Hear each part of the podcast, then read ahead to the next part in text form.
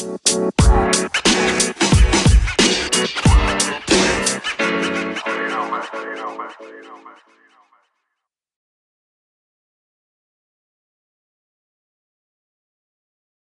lagi bersama kami guys. D&D. D&D. Kita rekaman malam hari ya, Ko ya? Berarti ini malam Sabtu. Kita rekaman tuh malam Sabtu ya ampun. Harusnya tuh malam Sabtu buat kita main-main keluar sama cewek gitu kan. Malah ini rekaman ya ampun. Jomblo Ya, karena kita banget dan karena kita nggak punya pasangan juga dan gua tadi udah nawarin di Instagram nggak ada yang ngerip. Nggak itu gue tadi dibajak di Instagram. Bangsat emang. Jadi kita kita bener-bener nganas banget sih. kita melakukan kegiatan yang berfaedah daripada cuma ngobrol-ngobrol sama pacar, pegang-pegangan, malah ntar ujung-ujungnya ke mana tuh. Mending kita ngobrolin hal yang bermanfaat aja. Oh. Yoi, kayaknya kita sebelum ngobrolin itu, ngobrolin topik kita kali ini, mending kita sambut apa bintang tamu kita dulu gak sih? Jadi kita ada Oh bintang iya, tamu di malam ini dan. Oke, gue gue sebutin profilnya Oke. secara singkat dulu ya. Jadi dia, bentar, Boleh, dia boleh, boleh. dia itu eh, mahasiswa teknik kimia, jadi teknik kimia UGM 2017. Wih. Oke, tanpa basa-basi lagi, kita sambut Epri Octavian. Halo Epri. Epri, ayo Ep. Halo, halo. Say hi. Halo, halo Eko dan Halo, halo. Oke. Ya, Evri ini udah yang kita ketahui adalah Evri ini sangat eh, udah lama sekali ya bermain-main di bidang saham-saham soal investasi-investasi. Udah lumayan jago lah dibanding mahasiswa mahasiswa seperti kita ya, kok ya. masih Bener pemula. banget. kok. Jadi kayak kurang lebih Epri itu udah mungkin wis udah dua, dua tahun tahun dia dia down Dua to earth tahun. tapi kayak tetap humble. Nah, dua tahunan kan. Oke. Iya. Berbeda dari kan- kita yang. yang baru bentar udah sombong ngomong ke mana-mana. Masih noob kita, masih lost. Mohon maaf. Oke, sebelumnya kita. kita mending kita mending tanya dulu, tanya dulu sama Epri. Kenapa nih? kamu pengen berinvestasi Ep? Mungkin awalnya untuk nambah-nambah uang jajan sih. Ya, sama-sama tahu lah kalau mahasiswa kan gimana. Uangnya kan terbatas. Nah, jadi Ya. ya dengan kita investasi Mm-mm. ya setidaknya bisa nambah uang untuk jajan. Dan juga untuk investasi ke depan juga. Oke. kan. Soalnya kan kalau kita tahu kan uang itu kan selalu mengalami inflasi. Jadi nggak baik kalau misalnya kita punya uang disimpan di Ah, bank ya kurang kurang bagus saja. Walaupun Karena walaupun nilainya risknya bakal kecil tapi berkurang terus gitu ya.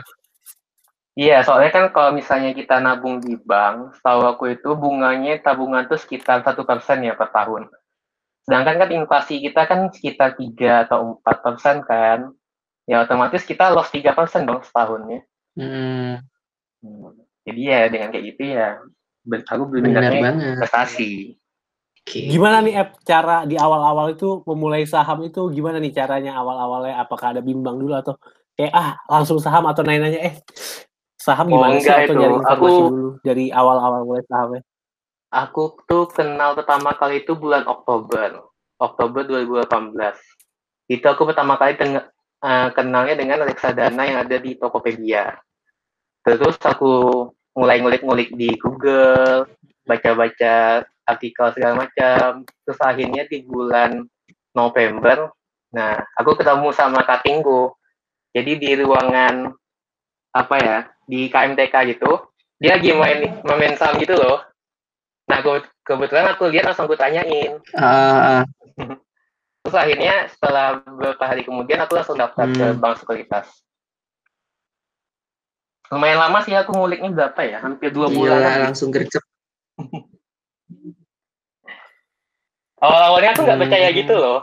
Soalnya kan Oke. apa ya? Aku paling aku ingatnya itu masukin uang ke sana tiga ribu. Terus aku mikirnya emang bisa ya nambah kalau kita masukin uang di sini. Eh taunya nambah. Masukinnya berapa ya? Tiga ribu terus nambah. Wow. paling sehari itu eh, seratus rupiah. Tapi ya worth it sih. Wis, lumayan lah. Lumayan, lumayan. Mm-mm. Main sehari 100, 30 hari bisa tiga Tiga ribu, Ibu. tiga ribu gak bisa gitu tiga ribu cok, tiga puluh hari. gak bisa gitu gue mikir dulu berapa ya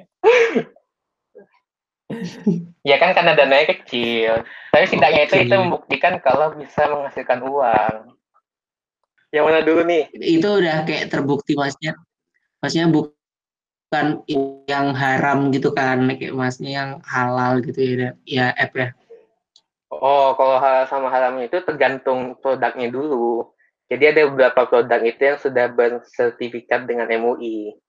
Nah, kan kamu milihnya yang syariah aja biar bebas Mhm. dari riba. Oke. Hmm. jadi Tadi kan- kamu pakai yang syariah app Iya, yang syariah. bagus sekali karena kalau gue sama Eko kayak riba riba riba riba yang penting banyak uang ya Jangan Mohon maaf nih, gue juga syariah dan eh, gue juga belinya yang syariah nih.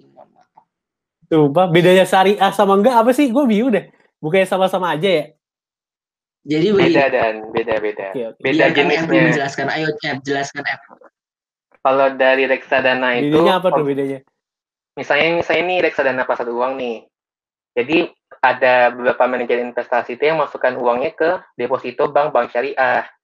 Nah, ada juga yang masukinnya ke bank-bank umum. Kan kalau misalnya kita minjam di bank syariah kan eh, apa? Kata MUI kan nggak riba, soalnya dia itu pakai prinsip apa gitu, aku lupa nama prinsipnya. Dan itu tuh nggak riba. Bagi Soalnya hasil, itu- bagi hasil. Ah, soalnya itu kalau bank syariah tuh dia langsung ke barang itu loh. Kalau orang minjam, misalnya kamu minjam uang 200 juta nih. Kalau bank syariah dia nggak mau ngasih uang langsung, dia ngasihnya barang. Nah, kalau bank umum langsung uang. Kalau minjam 200 juta ya udah nih 200 juta. Tapi kalau bank syariah enggak, kamu 200 jutanya mau apa dulu nih? Saya mau beli mobil. Ya udah, jadi bank syariah ngambilin beliin mobilnya dulu 200 juta, terus dia jualnya dengan harga yang harga masa depan gitu loh. Misalnya tahun sekarang 2020 nih. Jadi dia jual harga mobil itu tahun 2028 ke kamu dengan harga 300 juta gitu. Jadi 300 juta itu yang kita cicil. Ya tidak langsung Hmm. bunganya itu tetap. Uh, Bunganya itu tetap. Kalau misalnya bank umum, ya bunganya itu ngambang tergantung itu kurs apa? Kurs dari BI. Itu sih. Nah, Oke. kalau dari kalau di saham beda lagi. Kalau dari saham itu dia tergantung Mm-mm. dari jenis sahamnya. Misalnya jenis sahamnya itu termasuk apa nggak penghasilannya itu dari riba nggak? Kayak perbankan kan berarti kan hasilnya kan, kan dari riba tuh, dari pinjam pinjam pinjam kan. Nah itu nggak boleh nggak syariah. Terus juga dari rokok atau miras dan itu nggak syariah. Pokoknya ada deh, pokoknya ada aturannya di Bursa Efek Indonesia ada. Tinggal buka websitenya aja kok. Hmm. Gitu dan. Diba- dibaca-baca tuh bursa efeknya jangan cuma lu tanya-tanya mulu baca dan. Tapi oke, kalau oke. Berarti misal sahamnya di itu ini di e-smart dipakai aplikasi yang dari sekuritasnya BNI itu ntar kelihatan ya app ya. Misalnya Ya, yang enggak syariah itu nanti ada ada cost-nya ada namanya itu nanti ada kayak garisnya tengah gitu dan. Kayak dicoret kalau gitu. itu yang bukan syariah. Oh, oh gue nggak pakai Oke. e-smart, gue pakai Beyond saja yang baru. Kan ada tuh sekuritas oh BNI, Beyond, Beyond, Beyond. Gue pakai Beyond. Karena dia baru tahun-tahun lalu apa di Oh, itu terbitin, terus tahu Hmm. deh nggak ada tulisan berarti belum syariah atau nggak bisa lihat syariahnya gitu ya Kayaknya Iya sih. bisa. Nggak tahu deh gue nggak ada tulisan syariahnya. Tergantung Emang ada itu ya? enggak sih? Jenis akun pertama kita masuk itu. Sama kayak Isma tuh sebenarnya juga ada. Soalnya gue waktu pertama masuk tuh ada toh pemilihannya reguler atau syariah. Kalau kamu masuk reguler, reguler ya nggak ada tanda itu. Heeh. oh, Hmm. ada nggak ada. kalau gue milih yang syariah gitu gue milih reguler. Jadi kayaknya nggak ada deh syariah syariahnya. T- Tapi bisa beli perusahaan syariah. Gue nggak tahu sih karena gue baru coba kali dan duit gue udah habis di saham. Jadi gue tinggal nunggu pergerakannya aja. Jadi belum gue buka-buka lagi. Wah, Cuman ngecek tiap hari itu cuman ngecek naik turun naik turunnya. Oh turun terus apa apa. kayak begitu. Semangat, Dia beli. PTBA app kemarin. PTBA sama JPFA. kan udah dapat dividen dong. JPFA satu lagi Ultra Jaya. Oh iya, Ultra Nah, Jaya. Nah, yang Ultra Jaya ini eh, eh, baru mau gue baru beli saham kemarin kan udah diundang RUPS. RUPS itu Agustus apa? Nah, gue nggak ngerti tuh RUPS. RUPS itu ngapain aja sama bahas apa aja. Mungkin dari Every ada pengalaman mengikuti RUPS biar sekalian. Aku baru RUPS tuh baru kemarin Oke, sih. jelaskan M. Aku pertama kali ikut RUPS tuh baru kemarin yang PTBA dan itu live streaming di YouTube. Paling apa ya RUPS itu bahas tentang itu sih, Mm. tentang laporan keuangan tahun lalu gimana, eh, labanya berapa, aktivitasnya ngapain aja, pendapatannya berapa, terus di- disetujui atau enggak. Terus nanti yang paling ditunggu-tunggu itu adalah pembagian dividennya. Paling itu sih. Oh, jadi setiap RUPS itu di Hmm. akhir ada pembagian dividennya ya? Biasanya iya. Pokoknya itu tergantung Kayak perusahaannya dulu. nentuin gitu loh besarnya berapa. Tergantung perusahaannya dulu. Kalau perusahaannya nggak ada untungnya, nggak mungkin kan bagi dividen. Pokoknya ntar di RUPS itu ada ntar mau- di depannya itu Mm. kita mau ngapain, topik-topiknya apa aja, ada dijelasin ntar. Pokoknya yang terakhir itu adalah bagian dividen. Pokoknya tinggal Dan biasa Aduh, jadi nggak sabar pingin RUPS nih. dan biasanya kalau kita datang RU- RUPS kita dikasih souvenir. Bakal ada souvenir Oh, gitu dari lumayan. perusahaan. Kayak- Iya, kalau yang datang langsung Oh, ya, ya. langsung.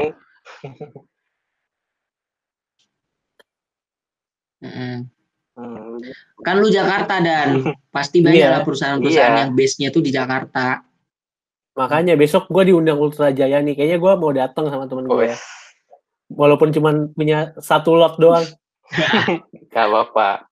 Iya nggak apa-apa itu kayak lu udah salah satu investor di situ. Wes. Ada.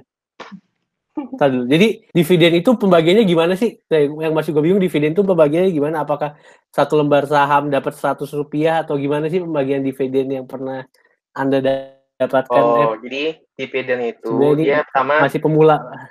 ngasih tahu nih laba dia tahun kemarin berapa. Misalnya labanya satu satu triliun. Ntar di rapat itu dibahas satu triliun ini mau diapain. Nah, ntar ntar ada tuh masukan misalnya dari direksinya ngusulin 50% untuk dividen, 50% untuk cadangan kasnya begitu. Dan ntar setelah ada usulan gitu ntar di voting lagi ke pemegang saham. Setuju nggak dengan usulan dari direksi? Kalau misalnya nggak setuju ya diulang di itu lagi, direvisi lagi berapa besarannya. Jadi intinya itu sesuai Hmm. besaran laba yang Terus biasanya- tahun lalu. Terus biasanya kan ntar juga dibagi ini kan ya Ep ya. Jadi pembagiannya tuh kayak per lembar per satu lembarnya tuh berapa rupiah Ya. gitu. Terus tinggal dikaliin Ya, yang tinggal gitu, tinggal dibagiin. Misalnya labanya kan satu tahun nih, 50% mau dijadiin dividen. Ya berarti dividennya 500 miliar kan. Nah, ntar tinggal dibagi dengan jumlah saham yang beredar. Ya.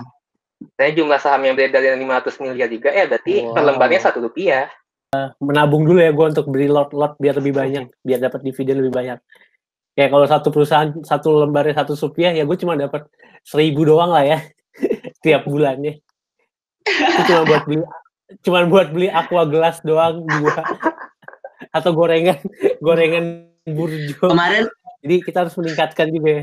kemarin PTBA ini yang dividen BTPA ke PTBA kemarin ini dan satu lembarnya 30 rupiah apa ya? 30 atau berapa Ep? Lupa. 300 30 ya?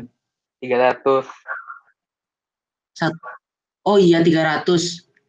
300. Kau tahu lu kok Kalau kamu yang punya satu lot Every 30 ribu. Gue juga megang cuy kemarin mohon maaf. Wah kita megang PTBA semua nih kayaknya. Udah enggak sekarang aku mohon maaf April juga udah enggak. Udah Anjing. keluar aku. Ya gue masih megang. Udah ngerealisasikan cuannya. Oke kita kan Emang emang eh, baru apa namanya ngebahas investasi nih sekarang. Terus kan kalau kita lihat berita yang baru-baru ini muncul itu kan ada salah satu kayak sekuritas mungkin bisa dibilang sekuritas yang dia itu kayak uh, apa ya malah merugikan investornya gitu loh ya sih dan bukan sekuritas nah, jadi kok. bukan sekuritasnya sih yang merugikan jadi ya langsung direvisi dua oh. orang nih kok jadi dia itu financial uh, advisor kayak penasihat ini penasihat keuangan oh iya financial advisor. Ah, ah, ah, ah. nah menurut menurut pendapatmu sendiri tuh gimana sih app tentang hal itu gitu? Tentang hal itu apakah hal itu bisa kayak membuat kita lebih takut untuk berinvestasi atau mungkin hal itu emang untuk pembelajaran aja jangan kayak asal pilih gitu? Kayaknya kok membahas Josuka lebih waspada ini... lah istilahnya untuk pilih-pilih nah iya intinya gini kalau hmm. orang ngasih saran ya kamu jangan nelan mentah-mentah ya ditelaah dulu tapi kan kalau Josuka ini kan masalahnya kan uh, pihak Josukani ngasih saran, terus langsung dieksekusi sama pihak Amarta ya. Dan Amarta ini terafiliasi, terafiliasi dengan Joska.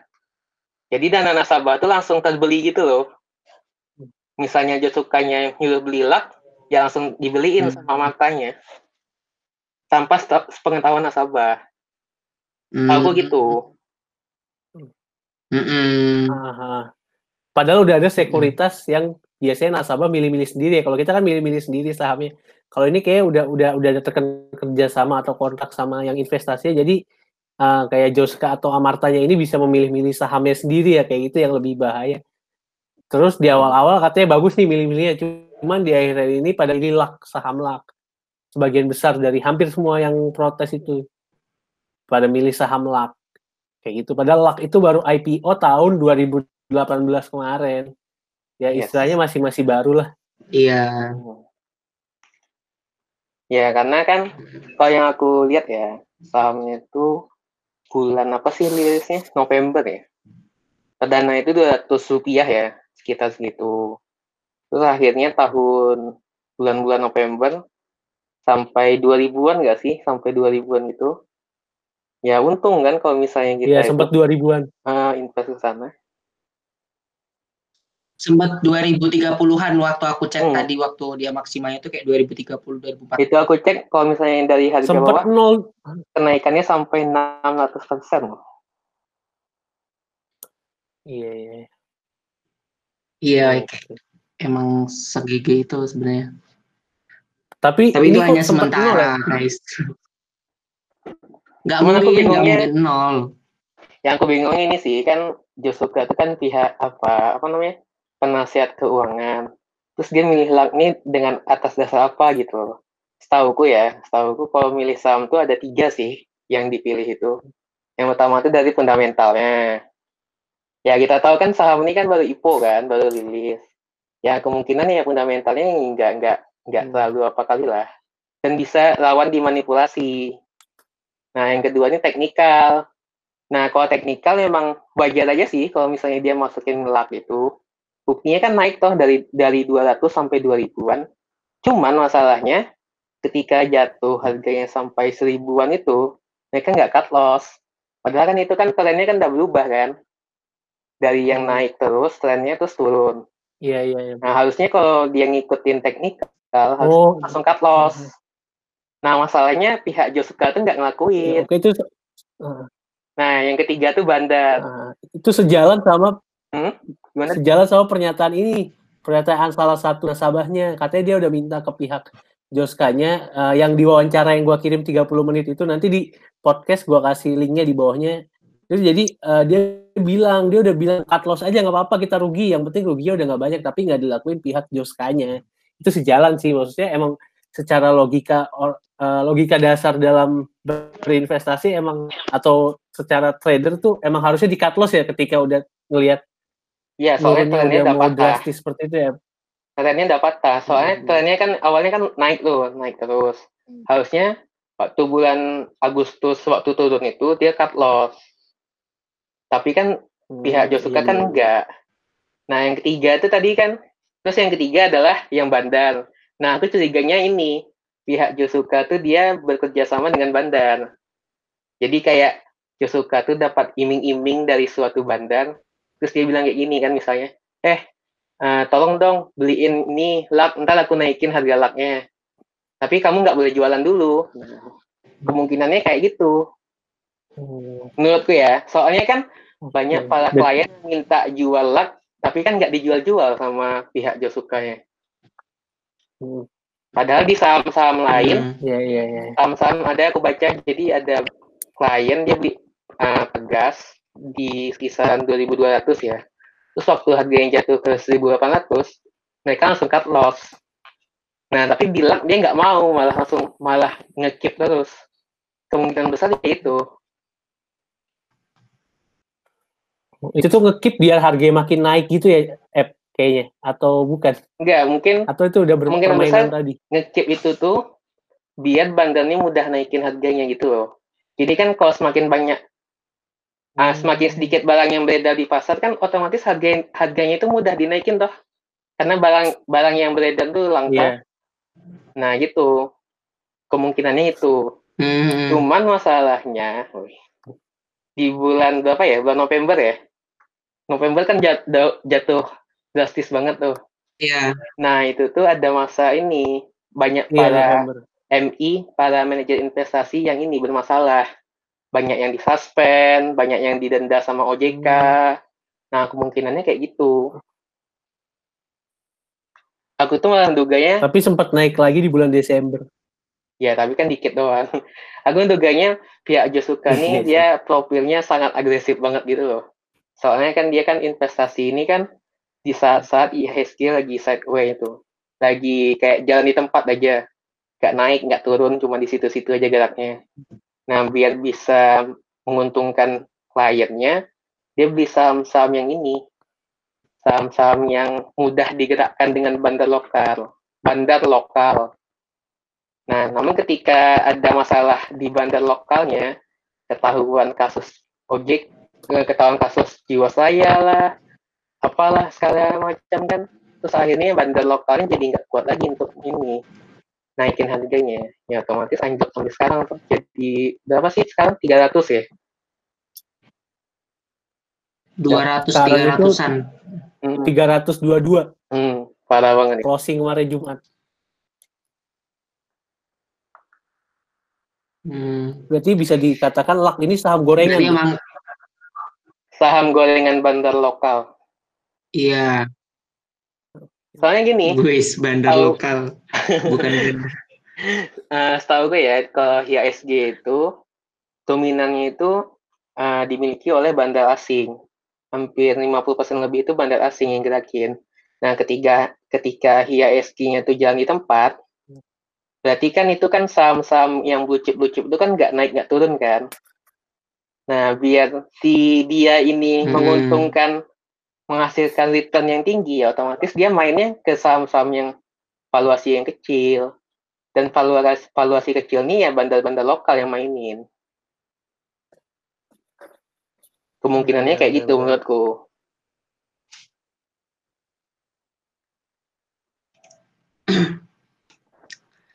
ya ini kan sebenarnya kalau yang uh, kalau aku tadi baca cerita di si si Joka ini Josuka ini apa namanya? Joska. Joska. Joska ya? Joska. Joska. Ini kan katanya kata pemiliknya itu udah terdaftar padahal dari pihak OJK-nya sendiri bilang kalau sebenarnya itu ini bukan eh belum terdaftar di OJK dan mereka tuh kayak uh, menolak izin sama mereka gitu loh. Jadi kalau dari. CEO-nya aja udah kayak bohong gitu kan, hmm. emang perusahaannya mungkin kurang ini ya, kurang bisa dipercayai nggak sih?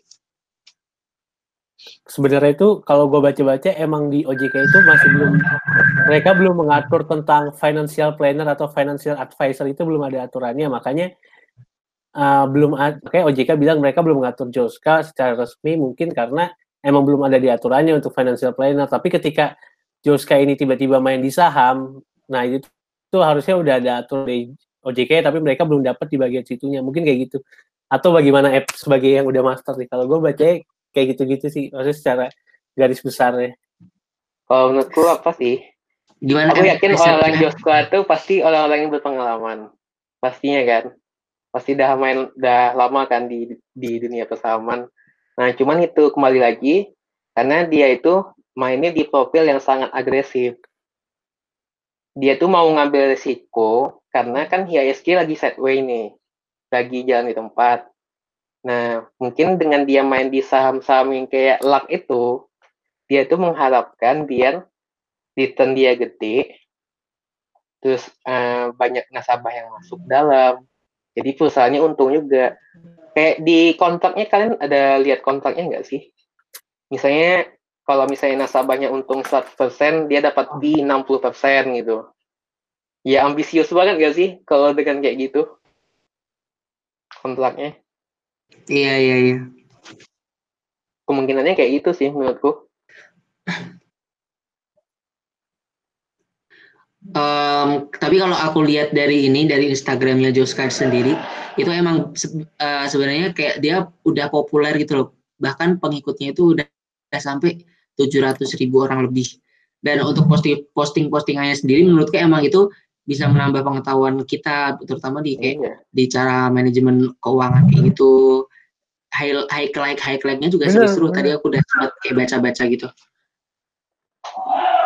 Market yang mereka incer juga sebenarnya udah udah tepat sih mereka ngincer marketnya seorang milenial yang di di kelas menengah terus yang butuh finansial apa keuangannya masih belum bagus dan mereka ingin membantu di situ sebenarnya udah bagus. Tapi ketika mereka melenceng ke investasi-investasi seperti itu mulai dipertanyakan soal ininya. Soalnya mereka baru setahu gue mereka baru merger sama Amarta itu baru-baru ini. Semenjak Amarta ini kena kasus apa kena kasus saham-saham atau apa seingat aku gue kena kasus apa gitu terus baru join sama Joska.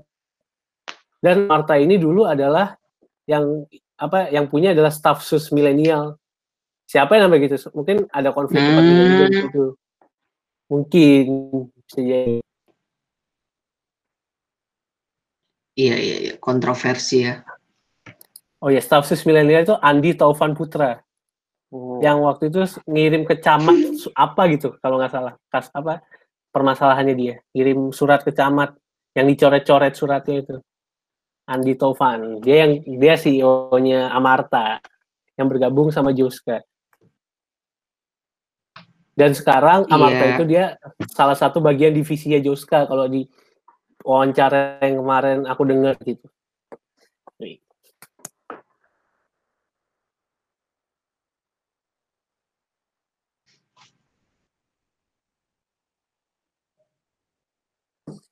Mungkin ya terlepas ya, dari kasusnya kita harus itu nggak sih?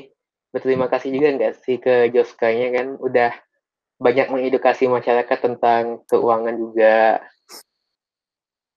Ya di IG-nya kan udah banyak nggak sih ya, cuman ya karena kasus ini aja ah. jadi bermasalah banget ya. Jadi emang Mungkin, jangan jangan langsung menjudge dari satu sisi gitu ya iya.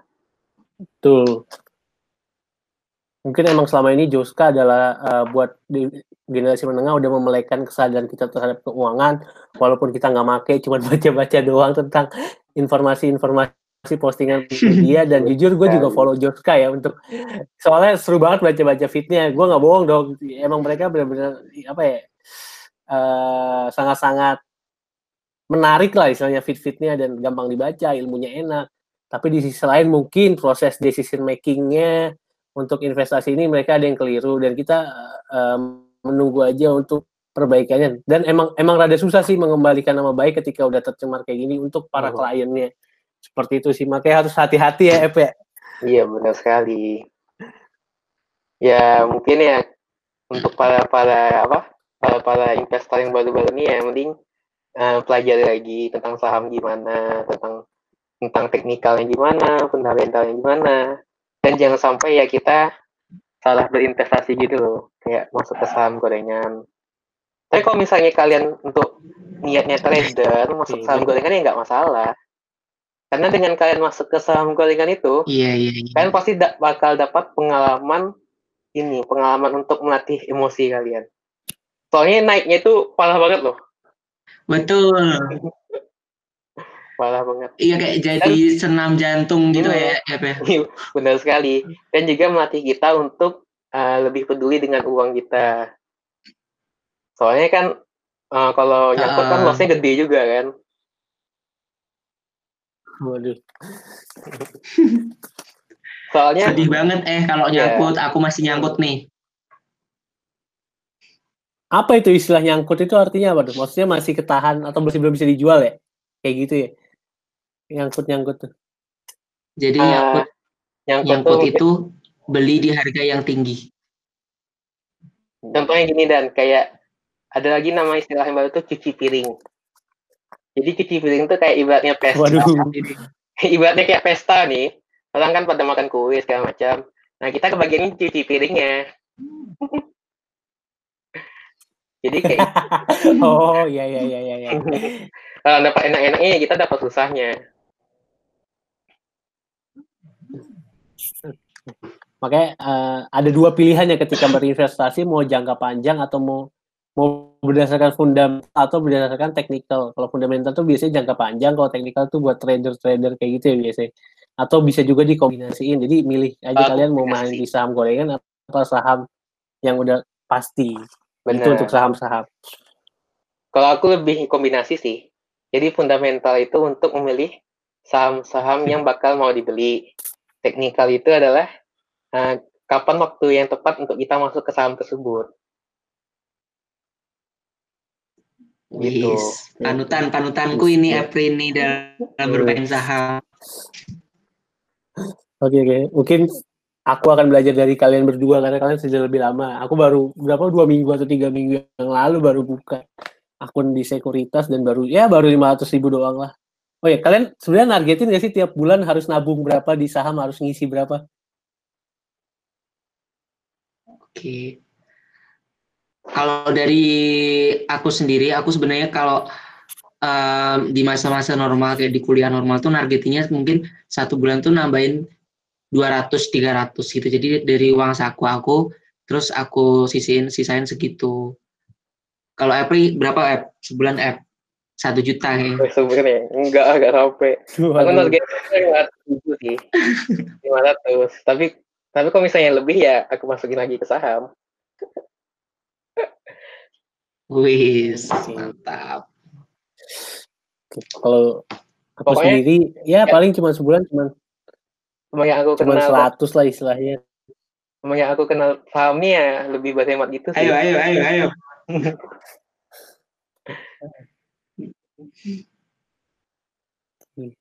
Oke, untuk teman-teman yang baru Kalau lu berapa dan saham tadi dan? Seribu. 100, 100 ribu per bulan. Sisanya dua, gue tuh 10 bulan setiap bulan tuh selalu Oh. nabung 300, 300, tapi 200-nya buat tabungan di bank, 100-nya buat gue investasiin biar gue puter. Tapi selama liburan ini gue kan nggak dapet duit ya, jadi mungkin pas liburan sampai Agustus kayak gue nggak nabung dulu soalnya nggak ada duit nggak ada income masuk aja. duit yang masuk ke gue selalu gue pakai buat nongkrong. Itu Iya, emang iya, iya. kurang baik sih sebenarnya.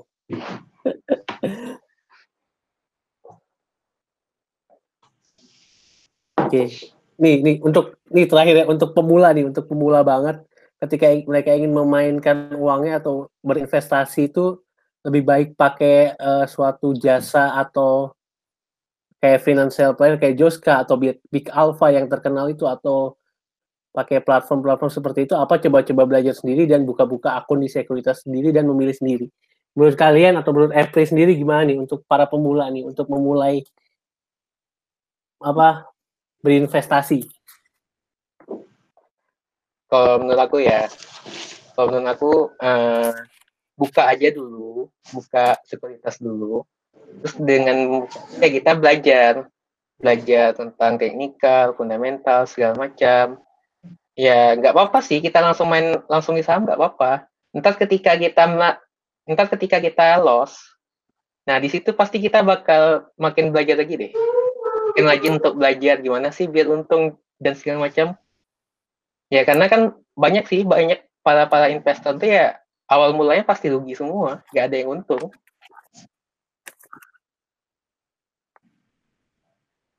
Wis, sangat sangat Terus mantap satu dari lagi, Kalau kalau dari Ada kok, ada kok, ntar. oke, Boleh boleh. Terus lagi eh, ketika kamu masuk di saham itu kan eh, ntar eh, pasti eh, emosi kamu, terus mental mengolah keuangan kamu pasti bakal terlatih. Kalau kamu cuma membaca, membaca, terus kamu nggak prakteknya ya sama aja enggak. Pokoknya dengan kamu bermain saham, dengan kamu eh, apa trader kayak gitu, pasti bakal melatih ini kamu emosi, tingkat emosi kamu. Soalnya kalau dari dari baca atau dari belajar pengalaman dari orang-orang aja nggak ya nggak ngefek sih, nggak guna menurutku. Mending kamu cari sendiri aja pengalaman sendiri gimana. Soalnya realitanya beda banget tuh, Pak. Mm-mm. Gila-gila. Sangat jauh bedanya. Setuju banget. Sangat setuju. Karena kalau setuju. cuma, ah, karena kalau aku nih jujur, aku kan masih baru ya, jadi cuma baca-baca doang. Tapi kalau belum praktekin ini cuma wacana doang, paling besok juga lupa. Kalau ketika kita praktekin, mungkin ilmu itu akan bisa tahan lebih lama gitu loh. Jadi, oh kayak gini ya, oh kayak gini ya, kayak gitu. Kalau cuma ini ah apa kayak gitu sih kalau gua sendiri. Benar sekali dan Iya iya setuju setuju.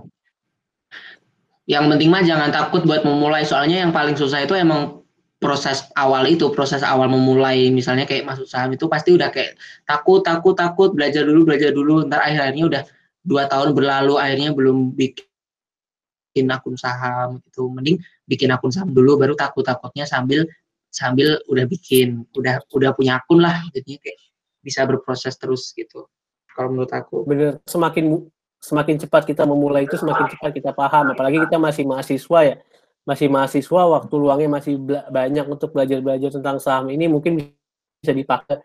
Karena uang ini kan selalu bergerak ya. Kita bisa tahu lah belajar dari sekarang untung ruginya ketika di masa depan kita bisa udah bisa nerapin ilmunya dari sekarang. Jadi kita di masa depan tinggal profit profit profit profit terus sekarang masih rugi-rugi gitu nggak apa-apa. Yang penting mulai dulu, belajar dulu dan jangan takut lah istilahnya untuk memulai. Ya paling rugi-rugi mahasiswa ya paling ruginya seratus ribu, dua ratus ribu lah. Kecuali kalau beda orang kantoran yang kemarin gue lihat di list Joska ruginya ada yang sampai 16 juta, 100 juta. Kalau mahasiswa kan tabungnya masih 200, 500, dia masih nggak terlalu gede Iya, lah iya. ruginya.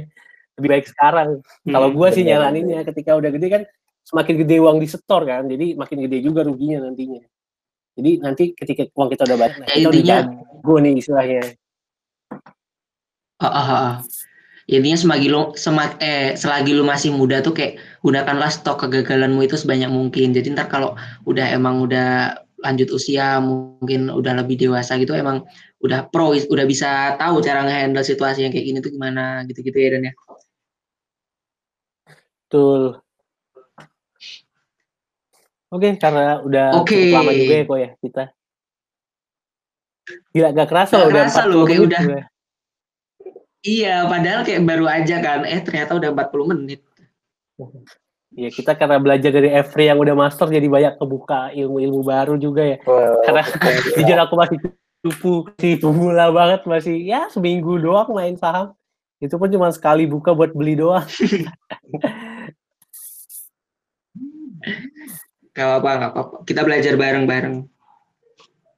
Iya. Aku Oke, juga masih mungkin kita belajar kok Oke, ya, Coach. mungkin uh, Kita Apa, semua Em? sama-sama belajar. Enggak, kita sama-sama belajar. Aku juga masih belajar kok ini. hmm, Ya, karena belajar tidak mengenal waktu. Ya, kalau misal kayak belajar eh, kalau belajar ikro gitu mungkin April itu udah ikro satu, kita masih ikro satu dan Ah, sama dong. iya kan gue juga masih ikro satu kayak masih noob. gue juga bingung sumpah.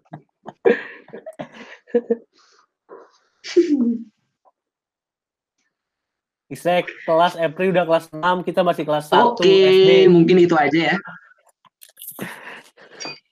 Ya jadi itu. Ditambahin dong per Belajar ikro lah perumpamaannya. biar islami. Oh iya kan syariah ya, betul juga. Yo, iya kan syariah. Oke, kita nggak nutup-nutup. Terima kasih para pendengar kita yang sudah mendengarkan sampai sejauh ini ya. Sampai finish apalagi apalagi Terima kasih buat. April Iya. Eh, yang udah bersedia buat jadi bintang tamu kita. Mohon maaf nih kita belum bisa kasih apa-apa, kita cuma bisa kasih ketenaran karena kita di Andy ini udah terkenal ya. Tenang, Eko akan membayarkan uang kontrakanmu selama satu bulan karena jadi bintang tamu. Iya nggak Ko? Terima kasih udah diundang di podcast Dan dia akan membayarkan uang listrik. Iya, sama-sama Epri sangat Iya, sama-sama bermanfaat. Ep, Jadi nanti berbagi buat ilmu. para para pendengar kita yang ingin belajar saham lebih lanjut lagi bisa kontak Epri ya biar lebih masternya lagi. Jadi nanti bisa ngobrol-ngobrol sama Epri tentang gimana caranya Yoi, terutama buat bermain saham.